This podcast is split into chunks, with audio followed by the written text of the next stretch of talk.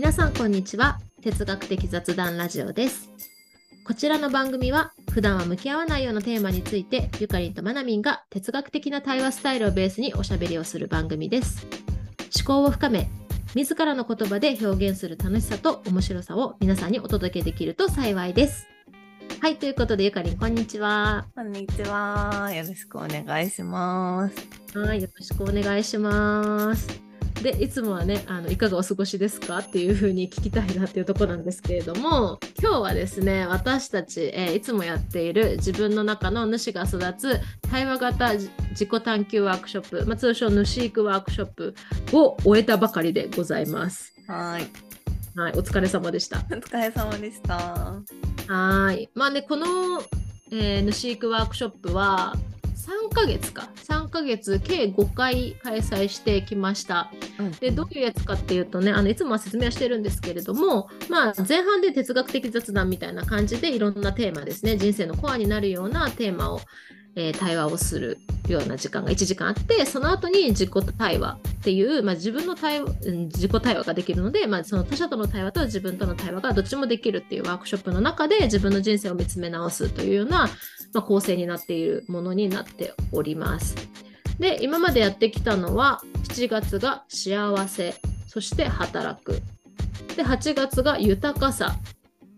ライフはライ、うん、ごめんなさいワークライフバランスで、くがつ今日がですね人間関係、このいつつのテーマをやってきたという感じでございます。はい、まあ、まずはゆかりん今日どうでしたかっていう話からいきますか。うんうん、今日は人間関係でやって、うん、や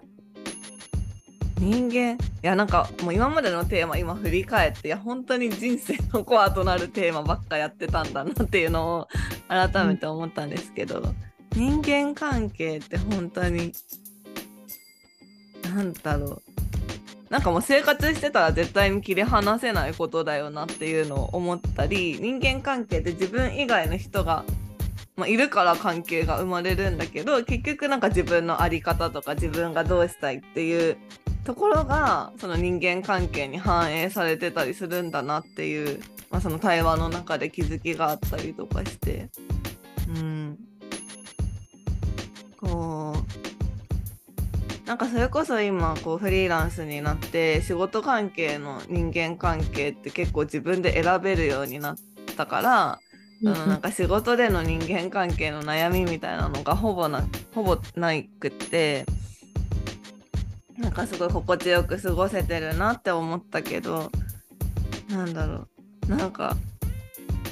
こうでもな ん, なんていうんだろうなんか自分が所属してる、まあ、コミュニティとか、まあ、家族とかも含めてやっぱり人自分の周りに人はいて。その人との関係が悪いとすごい人生全体に影響を及ぼすよなっていうのを思い出したりしてました。そうだね、なんかさそうゆかりも言ってたけどさ、人間関係ってやっぱりさ誰かとの関係性であってそれをどうしていけるかとかさ、なんかやっぱりそこの話って勝手に思い込んでたけど、なんか今日対話をしていくとあれみたいな、結局自分の問題っていうか自分なんだっていうことがなんか自然と出てきた気がしてて、会話の中、うんうん、なんかすごいやっぱそれ知れてよかったなっていうか言語化できてよかったなっていうのがあって、そのなんていうのかな、人間関係なんかうまくいかないとか、うんなんかしっくりこないとか、うんうん、イライラはしてそのなん感情みたいなものは自分で分かってる、イライラとか分かってるんだけど、でもそれが何なのかは分かんないみたいなところが自分も分かってないみたいな渦の中にいるっていうことうん、うん、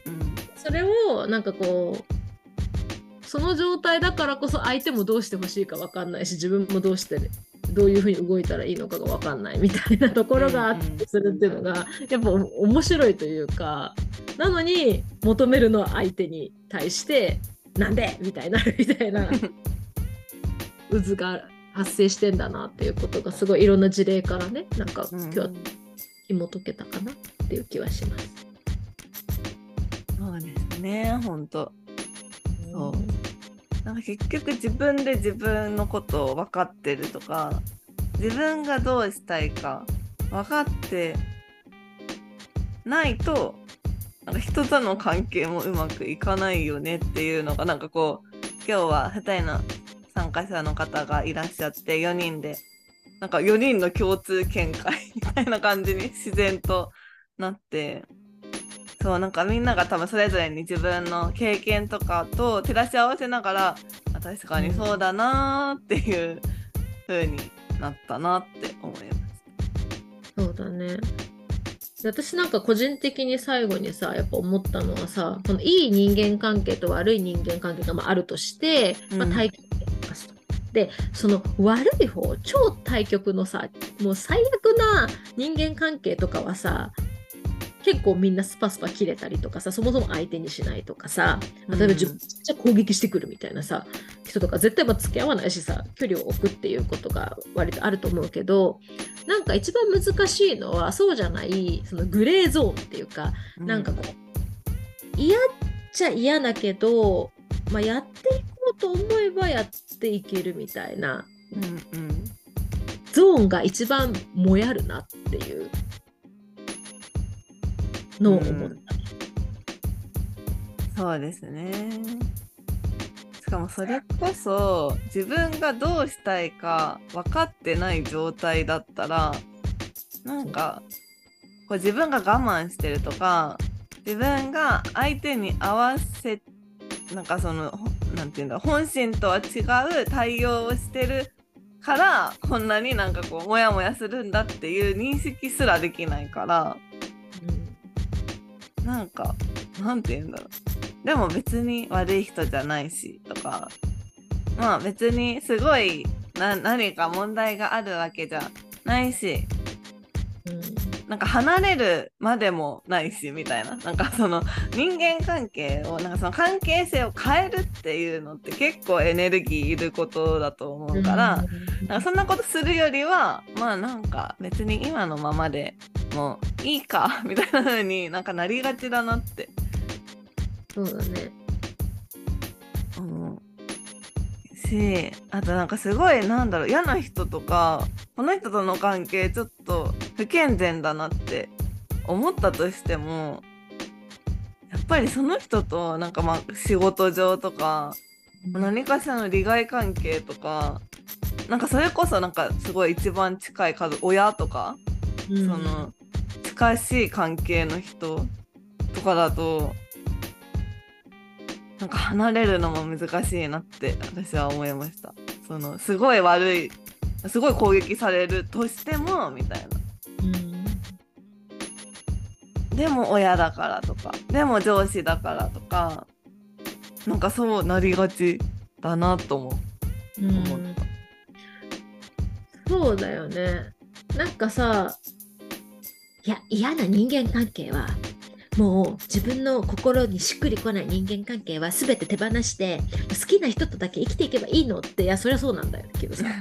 最終結論そうなんだけど、やっぱり人間ってさ、例えばうんそういう関係性とかでもさ、もしかしたら自分も含めて他者も成長するかもしれないとかさ、うんうん、こう今その人は変わっている途中かもしれないとか、もっとできることがあるかもしれないとか思う、なんかそういうこともあったりするからさ、一概に、うんうん、はい嫌いはい捨てるみたいなさ、なんかそのパキパキできるものでもなかったりするしさ、うんうん、やっぱりそういうなんかこう職場の人とかさ、いろんなことがある中でさ、ね、親とか特にそうだと思うけどさ、そんなはいはいはいいやはいはいはいみたいなそうじゃないからこそね、なんかこう人間関係って難しいんだなっていうふうにすごく思うけど、っていう現実がありながらも、やっぱり自分がどうしていきたいんだっけっていうのは、やっぱりそれ両方見とかなきゃいけないなって思うよね。うんうんうんうん。そうそう、自分がどうしたいか分かってるっていうのは、まあなんか最低条件というか。そうですね。そうどうしたいか分かった上で、じゃあどうするかっていうところに多分そういうしがらみとか利害関係とかなんかそういうのがあるから、そのサクッとスパッとはできないみたいなそうだね、まあ、あとそう話の中で出たのが、自分にとって例えば理想的 な, なんか人間関係とか心地よい人間関係とか自分らしい人間関係とかな、どういうまあ表現でもいいけど、まあ、そういったものを自分の中で整理できたとしても、それが、まあ、確かに土台としてはあるけれども、じゃあ私とゆかりという関係性においてはこうありたいとかさ、私と自分の母親とはこうありたいとか、自分とまあルームメイトとはこういう風になりたい、パートナーとはこうなりたいとかさ、まあいろいろさ、みんなこう対人でさ、子供とはこうなりたいとかさ、上司とはこうなりたいって、また個別でも違ったりするから、うんうん、なんかその人との関係性とか、この状況下で自分はどういう風になったら、あ、これって気持ちいい人間関係だなとか関係性だなと思えるんだろうって、なんかこう問いを立てれるようにはなっとかないとぐるぐるするね。うん。ちょっとね。そうですね。確かに。確かに。だからその人間関係をどうしたいかみたいな、そのなんていうんだろう、すごい広い大枠の人間関係っていうよりも、うん、この人との関係とか、このグループの中での自分の立ち位置とか、なんか自分の在り方とか、ね、なんかそれぞれでなんか同じ自分を出して心地いいかどうかっていうのも違うし、なんかそれが本当に自分がそうありたいのかっていうのも、やっぱり場とか人によって違うよなって思う。違う、うん、だってさ、私一人大好きだけどさ、うんうん、じゃあさ、パートナーといる時もさ、ずっと一人がいいとか言い始めたらさそんな感じじゃないみたいなあるじゃん、うんうん、やっぱパートナーといる時も自分の時間は大事だけど二人の時間も大事ですよねみたいなさ、うんうん、そのバランスとかさ、うん、あるじゃん、そんなさ。でも飲み会とか全然さ、これを頻度でいいとかさ、うん、それぞれそういうのがあったりするからさ、意外とこう、はい、心地よい人間関係はボンみたいな感じで出せるものでもなかったりするんだろうっていうふうにそうですね、確かに、うん、うん、確かに。しかもなんかありのままの自分で入れる人間関係がいいなって思ってるとして、うん、じゃあなんかありのままの自分ってまあどこまで出すんだっていう話もあるじゃないですか。そうだよねなんかそれこそ出したい範囲、自分自己開示したい範囲ってやっぱり相手によって違うよなって思うし、自分がどれだけしたいかっていうのもそうだし、まあ、相手がどれだけ、まあ、してくれるかとか、自分が相手にどれぐらいしてほしいかとかもやっぱ関係性によって違うから、なんかそう一概になんかあり方がこうとか、自分がこうしたいっていうのがこうっていうのがなんか一概に言えるものではないなっていうのも思いますよね、うん、そうね。いや本当になんか今日そう思った。結局なんかめっちゃ細分化されてる気がするなって言い切れないというか、もちろんね、まあ、しなんかこう心理的安全性を感じられる、うん関係性の中で働きたいとかさ、なんかそういうこととかもちろん言語化できるけど、うんうん、共通事項としてさ抽象的な感じではできるけどね、うんうんうんうん、あれのままとかさマジ難しいよね難しい難しい、本当に難しいこっちこっちでもさヒントだけど、それぐらいってあるもんねそうそうそうそうそう。しかも感じてる感情とかもなんかありのままの自分でいるからって、なんかこう全部の感情を出した方がいいかとかも、出したいかもだし、出した方がいいかとか、なんかその出し方とかもやっぱその人との関係によって変えたいというか、なんか我慢とかじゃなく、なんかこうしたいっていうのはあるなって思うから。そうだよね。すごいさ社交的で明るい人がいたとしてさ、友達の前でありのままの自分でいたいと思うかもしれないけどさ、じゃあ親の前でさそんなさおちゃらけるかって言われてさ、いやちょっとみたいなさ、そういうのあるじゃん、なんかさ当たり前だけどさ、うんでも分かりやすいよな。そういうもんなんだと思うんだよね。だから自分も多分いろんな人格があっあ人格っていうかさ、なんかこう、うんうん、こういう場ではこういう自分、こういう場ではこういう自分っていうのがあるからね、うんうん、だからこそ一言では言い切れないものだと思うし、まあ、最近はさそのやっぱ エスエヌエス があったりとか、うん、なんかそういうメディアっていうものもあったりするとさ、より一層変わってくるよね。アバターの人とかもいるわけだし確かにそれも自分といえば自分みたいな、ね、そうそう、だからいろんな人間関係の輪っかがあって、その中でね自分がどう生きたいかっていううんな気がするし、うん、必ずしも統一されたのでいいものだなっていう気がするね。そうですね、うん、なんか人間関係すごい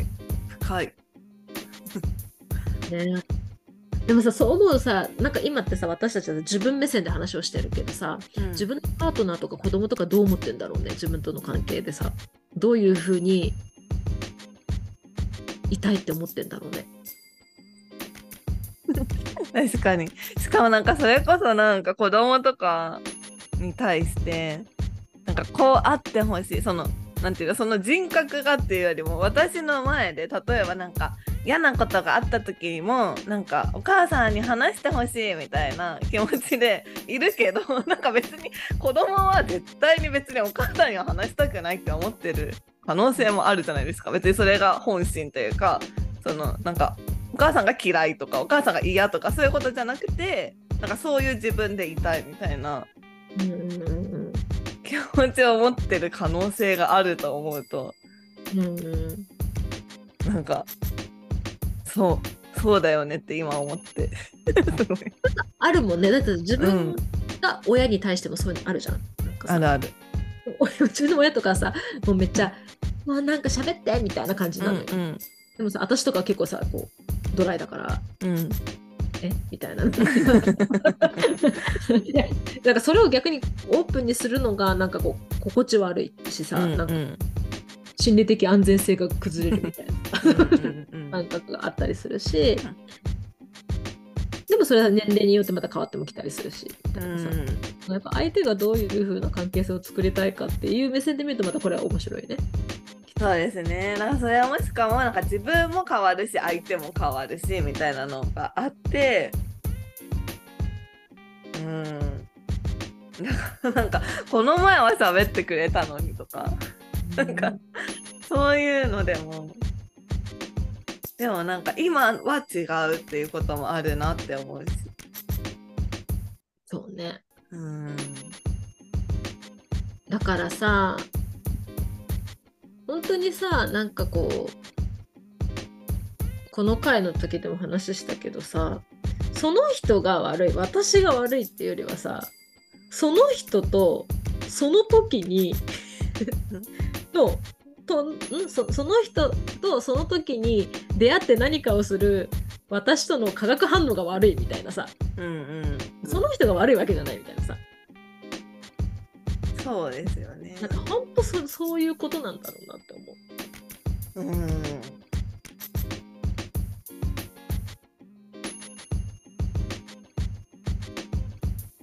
そうですね。だから人っていうよりもなんかその人っていうのもあるし、でもなんかその相手の反応が自分の在り方によって変わるってこともあるじゃないですか。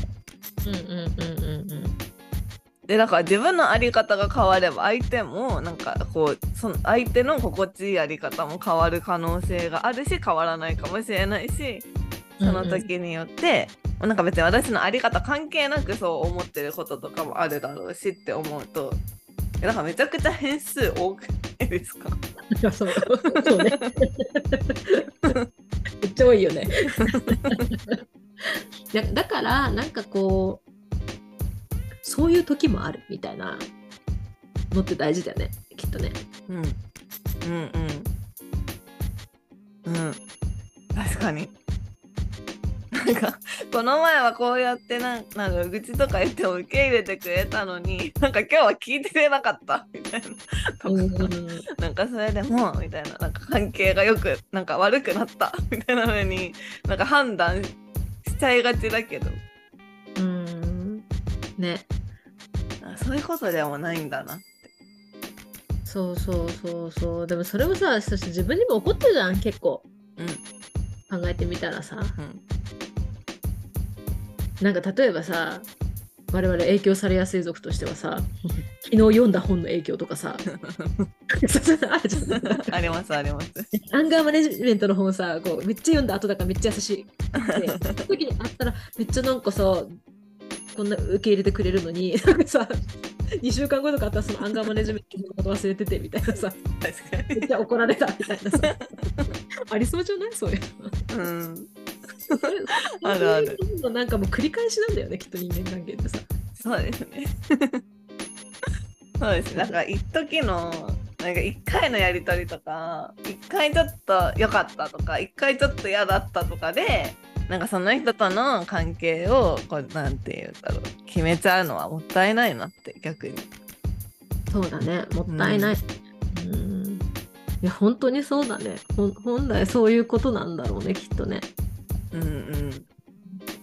だって絶対そうだよね。職場とかでさ、上司がすごいさ機嫌悪くってさ、なんか家でめっちゃ奥さんに怒られた後だったとかさシラミアンだったみたいな、うん、そうそうありそうだよね。なんかぶっちゃけさありそう。でもなんかそういう研修ありました。なんかえそうなの。いや な, なんか研修だっけな。なんかすごい怒られたとして、そのでもその上司はもしかしたら朝すごいなんか例えばなんか飼ってる犬が死んじゃったとか、なんかそういうすごい悲しいことがあったからそういう対応をしてしまっているだけかもしれないという想像をしようみたいな。えそうなの、面白いそんな気しちゃうんだそうなんだ。なんかそういうのすごい聞いたなみたいな。そうなんだね、面白いでもそんなそんなの考えれなくないみたいな、知らないしみたいな。なんかその時キレてたけど私は、うんいやでもそんなことのさ、もう、もう事故事故本当に何かあったとしたら事故そうそう、うん、思うから。だからやっぱり何気に自分をメンテナンスすることの大事さとかも痛感するよね。確かに人への影響は測りきれない。確かに確かに。しかもなんかそのちょっと機嫌悪かった自分のちょっとしたなんか態度とか一言で相手がなんか私のことを嫌い嫌いにっていうか、こうあなんかこの人と合わないなって思われる、まあ、可能性別に普通にあるけど、なんかなんだろうあるんだなって思うし、なんかそのいっかいで本当に印象が全て決まってしまう可能性もあるんだって思いました。いや本当だね、うん、なんかね本当だね、うん、そういやだからなんかその子供のお迎えとか行った時とかになんか他のママとかと会って、あこんにちはみたいなとかもなんかすごい急いでたりとかあどうもみたいな、なんていうか多分すごいそっけない反応とか、なんか顔怒ってそうみたいな時とかあるよなと思って反省なんかそういう時に私はなんか不快感を与えているかもって思いました今。いや本当だよね、うん、いやでもさもうさやっぱりでも私たちって生きてるからいろんなことが好きだねどうしてもさこう感情がコントロールできないとかやっぱあるけどね。でもなんか、うんうん、なるべくねご機嫌でいたいですねって思っちゃう本当に本当に。しかも、まあ、なんかの不機嫌そうな人とか見てもなんか本当にたまたま今だけかもしれないっていう視点を持っとくのも大事だなって、人に対して。そうだね、うん、いや思いますね。それは気にしすぎも良くないし、うん、とはいえ自分はできるだけねなんかご機嫌でいられたらいいなとは思いますね。そうだね、うん、でもやっぱりさなんかこうとはいえ人間関係を自分の中だけで解決しようってしてもさ難しい、うんうんやっぱあるなとも思ったんだよね最終的にはさ、うんうんうん、あなんかきっとなんだろうな自分の在り方の問題なのかなとかさ、でもちろんそういう捉え方でトライするの大事だけど、うん、どうやっても悪い化学反応のこともあるしさ、うん、もうどうやっても相手がね、うんね、なんか ディーブイ だったりとかさ、うん、なんかもうとかさなんかいろんなことあるじゃんね。なんかそういういじめとかさ、うん、そういうのはさ自分でどうにもできないからやっぱり周りに相談するとかヘルプを出すとか、わかんそれが自分のせいなのか相手のせいなのか分かんなければ第三者に頼むとかさ、やっぱなんかそういうことも人に頼りながらもさ、逃げなきゃいけないときは逃げた方がいいしさ、うん、諦めるときは諦めるってのが大事だと思う。そうですね、そうですね。うん、ああ、なんかこう自分の状態と相手の状態によってその時々で多分心地いい距離感っていうのがなんかあるなって思ったんですけど、今日の話でも。でもなんかその距離感、自分が心地いいって思ってる距離感を保てないっていうことも人間関係で多々あるじゃないですか。自分は距離を置きたいから離れようとしてるのにめっちゃ近づいてくるみたいな、相手が。でなった時になんかね、なんかそれ全力で逃げ続けるっていうのも一個の手だけど、なんかそれこそ他の人にちょっと協力をお願いしてこう遠ざけてもらう、なんていう間に入ってもらうとか。なんかそういうことも大事だなって思います。そうだよね。なんかよくあるじゃん。なんかこうさ、喧嘩してるカップルがいて、真ん中入ったらさ、いやこうしたらいいんじゃないでしょ。すごい冷静にさ、あのなんかこうアドバイスができたりとかさ、うんうん、こう理解してあげれたりとかさ、よくあるじゃんそういう話ってさ。だから大事なんだと思うわ。そういうのも含めて。うん。まあ、でもとにかく今自分がどういう状況なのかとかさ、自分はどうしたいかっていうのは考える癖、うん、そのなんか目の前の出来事だけに憤慨するんじゃなくてさ、うんうん、大事だなって思っちゃった。そうですね。いや本当についついついつい反応しちゃうけど、結局結局でもまあ最終的には自分ですよね。うん、最終的にはね。それがもうさ、どういう関係性でもね、親だろうが子だろうがさ、うん、会社のね人だろうが、うん、クライアントさんだろうが、自分がどういうかってところ、うん、そうですね。だから自分がどうしたいかだけは自分にしか決められないっていうか、自分にしか分かんないから、そこだけはちょっと自分ではっきりさせて、それを実現するためにはいろんな人の手を借りるのがいいだろうな、うん、と思いました。せめて分からないなら分からないって自覚しておくとかね。うんうん、うん、確かに。自分がどうしたいかも今私には分からないけど、もやってはいるという事実みたいなこととかさ、うんうん、確かにいい、うんうんなんか相手だけをにさ、責任っていうか、なんていうの、責任っていうか、なんていうのかな、相手のせいだけにするみたいなのだとややこくなる、きっと。そうですね。そうそう、だから相手がこうじゃなかったらみたいな、私だってこうならないのにって思ってると、うん、まあことは良くならないから。そうだね。あとさ、そうめっちゃ最初に出てきたさ、そのさ、他人と比べるっていうこともあるよね。うんうん、だからさ、これに関して言うとさ、うん、めっちゃさ一方的だよね。うーん、これね、怒るのってさ、人間関係というか、めっちゃ実は自分の中っていうかさ。それはそうですね。なんかさ、一応人間関係というカテゴリーに入れてるけど、なんか人だからねみたいな、はい、人でも相手何もそんなさ意識してないみたいなさ。確かに、ただ生きてるだけなんだ勝手に比べられてなんか怒られてるみたいな人間関係の枠でなんか入れられちゃってるみたいな。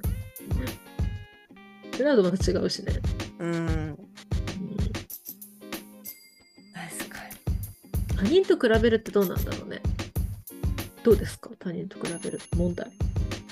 他人と比べる問題、うん、でもそれこそなんか芸能人とかのなんか誹謗中傷って、まあ、他人と比べるとはちょっと違うかもしれないけど、うん、だって別に知らないのにその人のこと勝手に知られて勝手にいろいろ言われてるんだなって思う。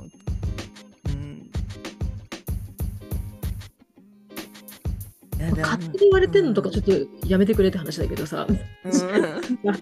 マジでやめてくれって感じだけど、な、なんか自分の中でさ、他人と比べるのは良くないみたいな風潮が、うん、よく聞くけどさ、え、どう思う？え、なんか他人と比べること自体っていうより、なんか他人と比べてその他人になんていうんだろうを否定したくなったりとか、自分をこうなんかだから自分はダメとか、だから自分はなんかなんていうの勝ってるみたいな風に、なんかそこに評価を加えるのがなんかあんまり良くないのかなって思ってて、うんうん、でもなんか比べるのは生きてたらそりゃ比べるでしょって思う、うん、だって目の前にいるんだもんなんかさ、比べることってかさ、そのなんていうのそれ自体はさ、なんか普通にナチュラルに起こることなんじゃないかなって私は思うんだよね、うん、じゃなきゃさ、なんかもうなんかこうこういう風になりたいなみたいなの見つからない気がして、うん、なんか別にそれ自体はまあ別に比べない人は全然それでもいいし、うん、なんかだからと比べるというかさ、そういう対象がいるからといって悪いわけでもないなとも思ったりするけど、うんでも比べないと自分のこと分かんなくないですか？そうだね。絵がうまいとか下手とかさ、うん、そういうさ、まあ人間に普通普通にそういうことで私たちって自分、自分の強みをなんかこう見出してたりもするからね。なんか、うんうん、ナチュラルな行動ではっていうかさ、なんか、うん、本来ねすごい天然に存在していることじゃないかなって。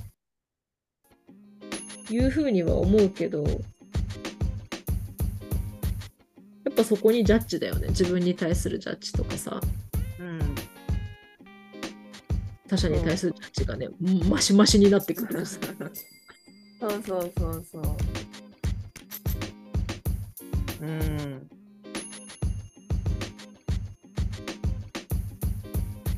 ちょっとあれだよなと思うけど、うん、うん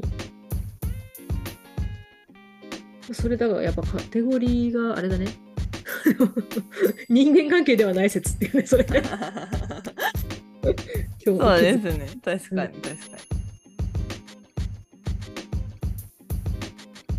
ていうのを感じたかな、うん、でもジャッジっていう言葉も出てきたね。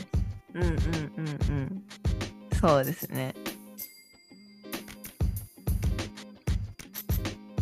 うーんなんかジャッジされた時とか結構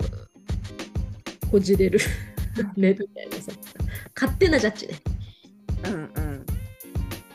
勝手なジャッジされた時のは結構人間関係がこじれますな、うんうん、そうですね。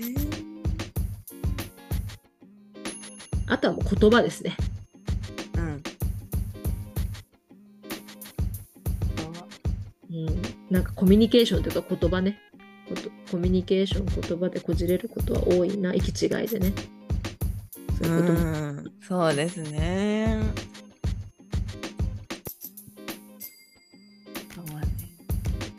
なんかそんなことも感じました私は。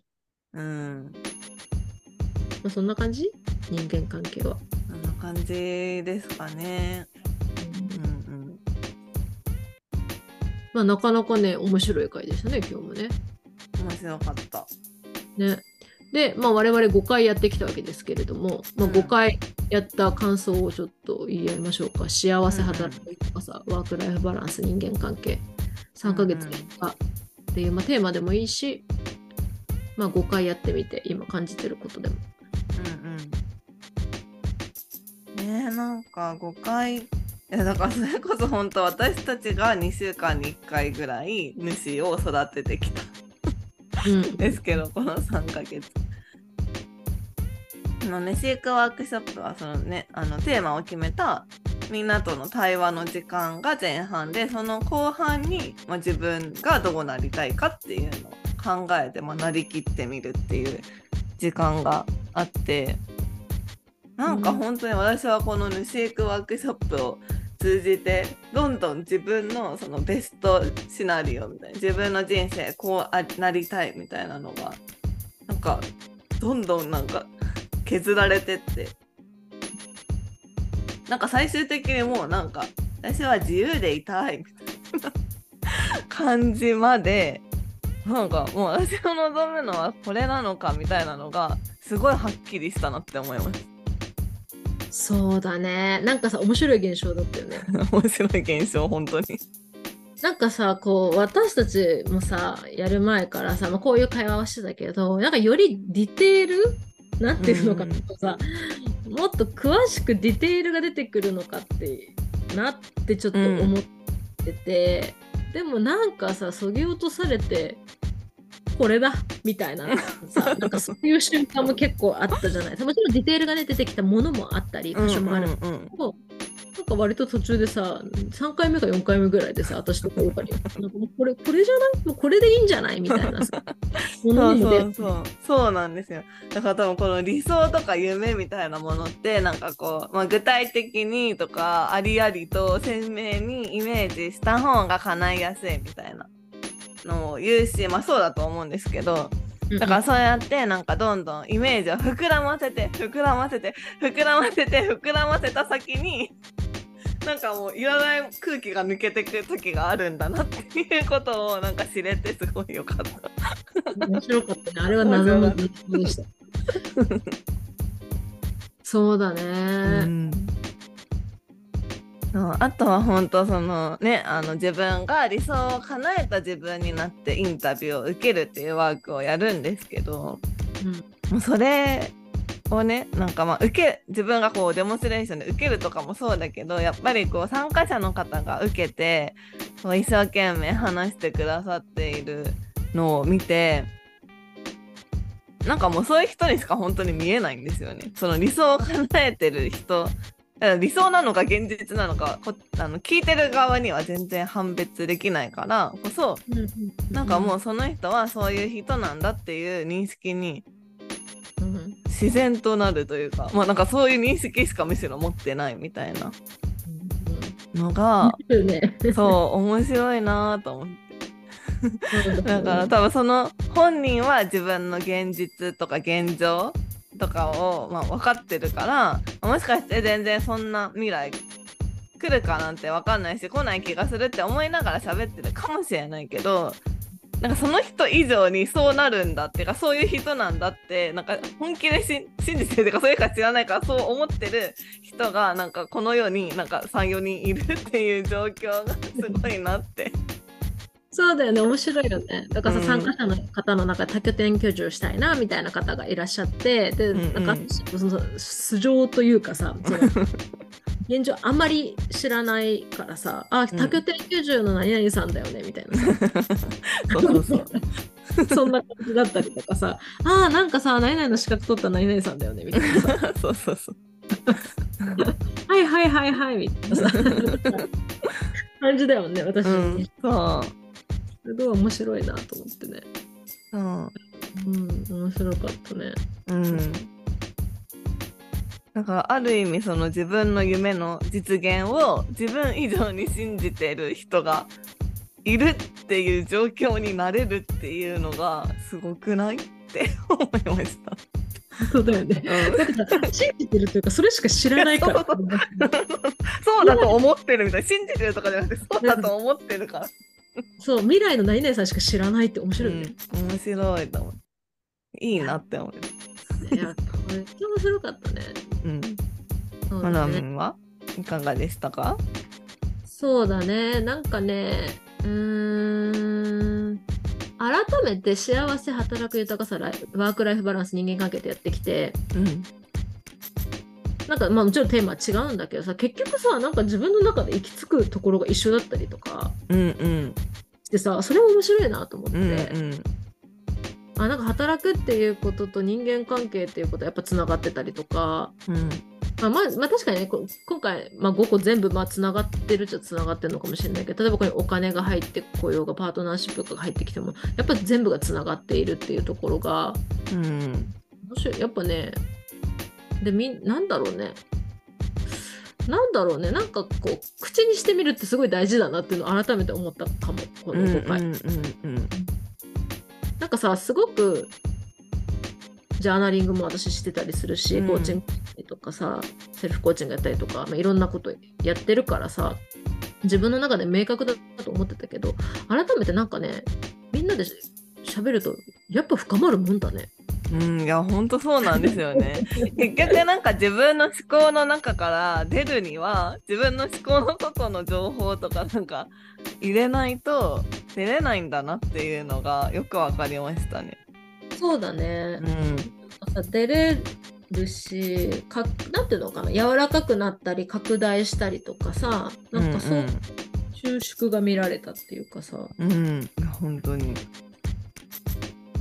思いましたよ、本当に私。うん。そうですよね。なんか、あれ、それこそなんか夢とか、こうありたいみたいな、こうなったらいいなみたいなの、結構な頻度で私書いてますけど、ノートとかに。やっぱりなんかこのね、シェイクワークショップで書くときに、なんかこうブラッシュアップされていく感がすごいありました。うんうん。なんかさ、私たちあのかこの書き出すワークの時にあのいっぷんかんのボーナスタイムっていうワークをするじゃん。うんうん。あそこに本性出るね。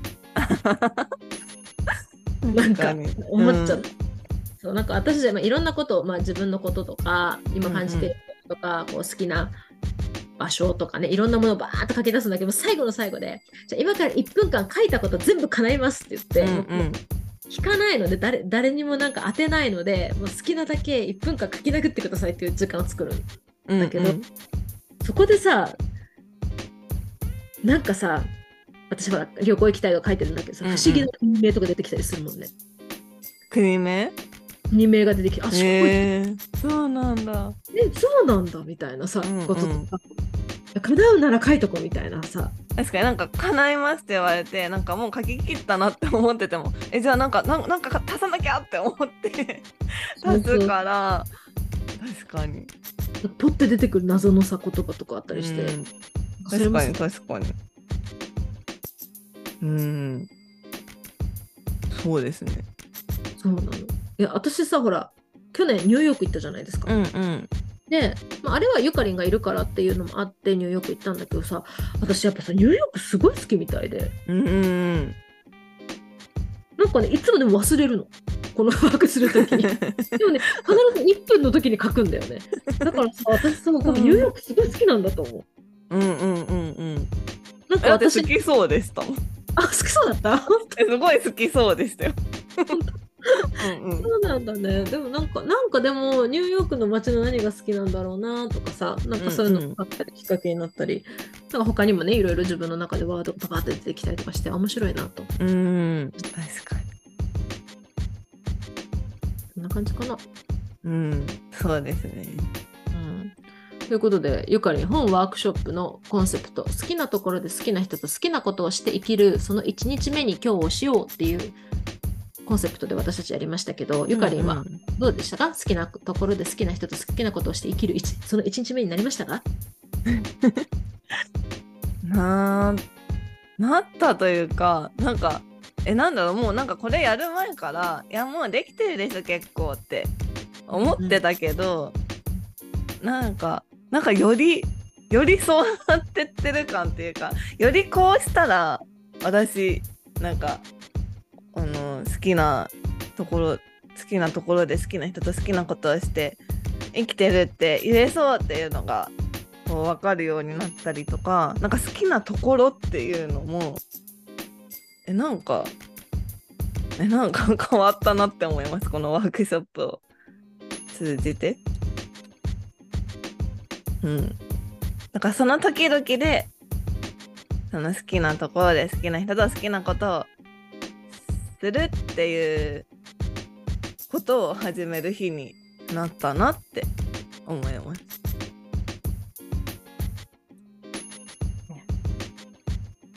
なんかこう毎回なんだろうね共通項もあるけどやっぱりちょっと変わるっていうかさそこも面白いよね。うん。あこんな変わってんだみたいなさ自分うんうん面白いしね。あと考えるきっかけになったな。なんかこうこの時間で書けることってさすごい限られてるけど、うん、なんかぼーっとまたノートを見てさいやそういうこれもあるんじゃないかなとかさ、うん、なんかそんなことを考えたりもして、でも私は個人的にはなんかね、好きなとこで好きな人と好きなことをして生きる一日っていうのを考えて、うん、だから完璧ではないんだと思うのね。まだ好きなところで好きな人と好きなことをして生きるっていう、私が本当に思い描く ひゃくパーセント のものっていうのにはたどり着いてないんだけど、なんか本当にそのいちにちめ、うん、っていう選択ができてる気がしてて、うーん、なんかちゃんとそこに向かってるっていう感じが最近あってさ、うんうん、それがすごく大変なこともあるけどいいなって思って、うんうん、この選択できた自分いいんじゃないって思ってる。うーん、いいですね、うん、そんな感じかな私は。日々の選択がちょっと変わったみたいな。そうだね、日々の選択が変わってるし、まあ選択していることにも自分で納得ができてたりとか、うんうん、迷いがあんまりな、ないわけじゃないけどね、ないわけじゃない、うん、ああ、なんかその一歩として今日はこの一歩を踏み出したんだなみたいなさ、うんうんうん、選択したんだなって自分で納得感は増したかな。うん、確かにそうですね、うん、うん、なんかヘイヌシがめっちゃ上手くなった気がする。